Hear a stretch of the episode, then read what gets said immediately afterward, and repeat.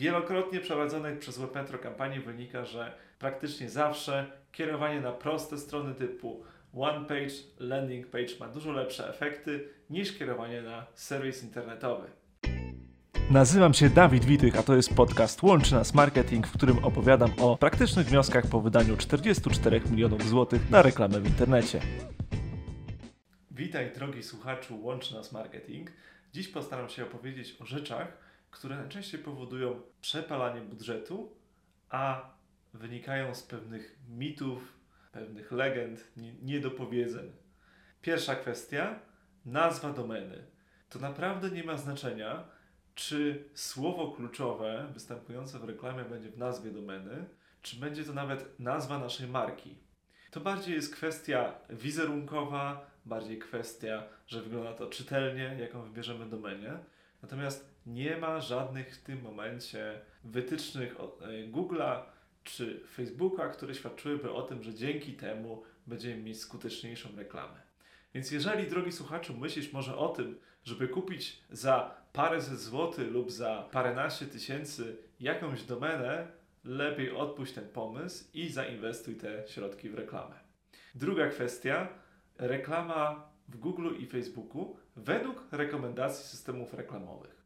Otóż systemy reklamowe ułożone są tak, żeby wyciągnąć jak największy budżet od użytkownika, nie zważając na efekty. Zawsze, kiedy robimy to zgodnie ze wskazówkami według rekomendacjami, mamy bardzo ograniczone pole statystyk, które otrzymujemy. Często jest to uproszczona wersja kampanii reklamowej, która nie pokazuje nam końcowych efektów. Zawsze, gdy robi to ktoś, kto zna się na temacie, specjalista kampanii reklamowych, pada to wielokrotnie lepiej, ponieważ optymalizuje tą kampanię względem wskaźników, które tam widzimy. Więc nie ufajmy zautomatyzowanym, ekspresowym reklamom, które są rekomendowane przez kampanię. Druga kwestia stawianie na kliknięcia. Otóż domyślnym formatem systemów reklamowych jest reklama kierowana na zasięg czy kliknięcia. To, to nie jest nasz efekt biznesowy, jak już wspomniałem też w wielu wcześniejszych odcinkach.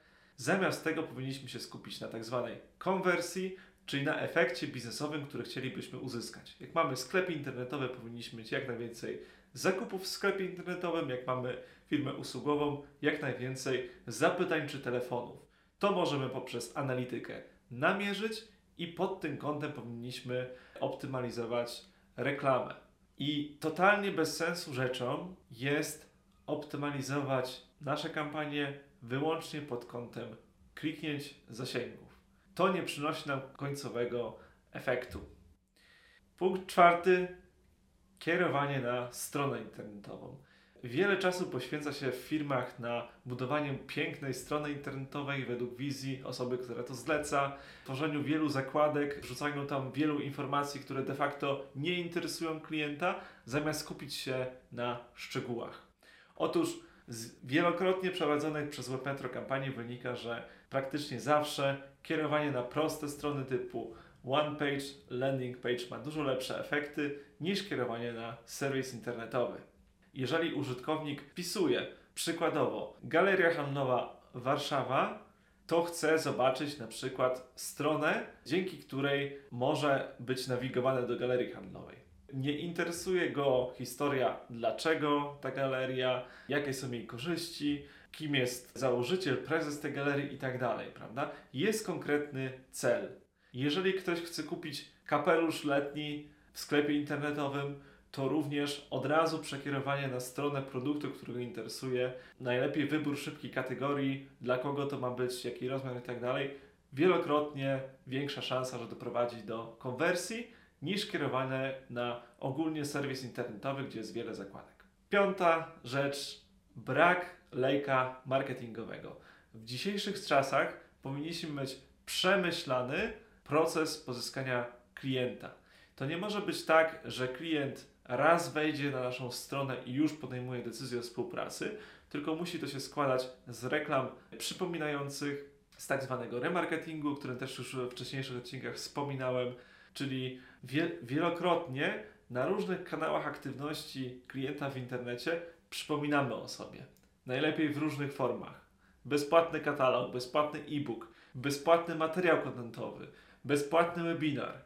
To wszystko, jeżeli użytkownik zapisze się i przekona się o korzyściach współpracy z nami, pomoże od razu, jeżeli trafi na ofertę sprzedażową, dokonać tego zakupu, bo już nas zna, bo miał przynajmniej parokrotnie kontakt z naszą marką, z naszą ekspercką wiedzą. Więc zawsze tego typu reklamy, które będą kierowane na przemyślany lejek marketingowy, gdzie klient ma podzielony ten proces dowiadywania się o naszej firmie, będzie skuteczniejsze niż od razu kierowanie na ofertę. Mam nadzieję, że odcinek się podobał. Zapraszam do udostępniania, subskrybowania. Słyszymy się za tydzień. Cześć!